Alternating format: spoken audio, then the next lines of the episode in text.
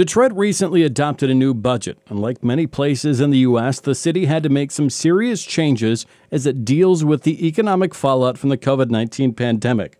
But Detroit's finances are particularly sensitive as it recovers from the country's largest municipal bankruptcy. W D E T's Eli Newman has the story about how the city balanced its books in a time of coronavirus and what it means for Detroiters. Hello. Unmuted. Hello. Good afternoon. Like many workplaces these days, Detroit City Council uses Zoom video conference for its meetings.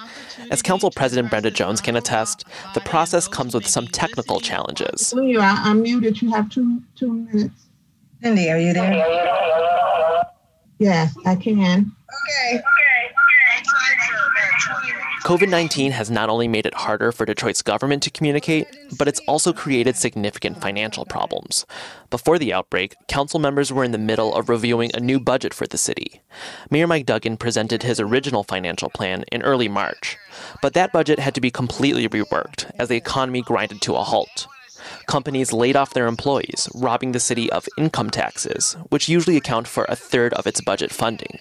Duggan now expects those taxes to drop by thirteen percent.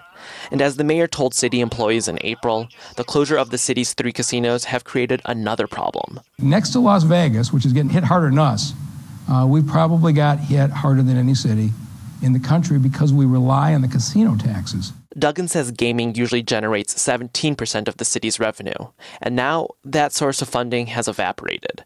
He says because Detroit won't be collecting money it thought it would earn, the city has to make significant cuts over the next sixteen months. We have to solve for a three hundred forty-eight million dollars budget shortfall now if we do not want the state back deciding our finances. A deficit has serious implications for Detroit.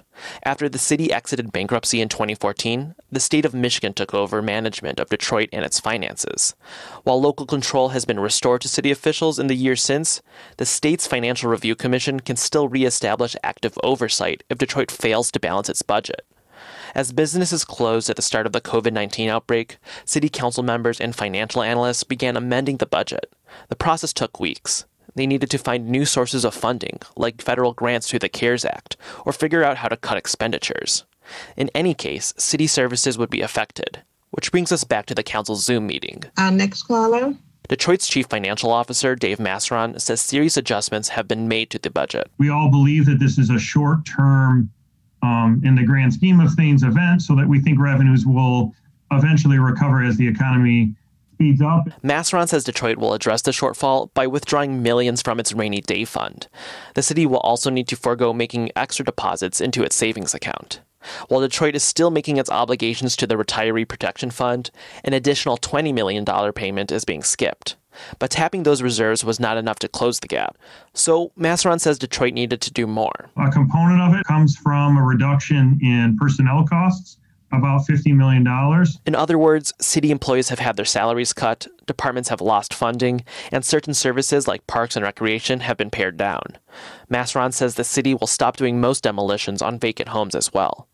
Detroit City Council unanimously approved the new budget, but with the uncertainty of when the covid nineteen pandemic will end, the city's financial outlook could change again, for better or for worse.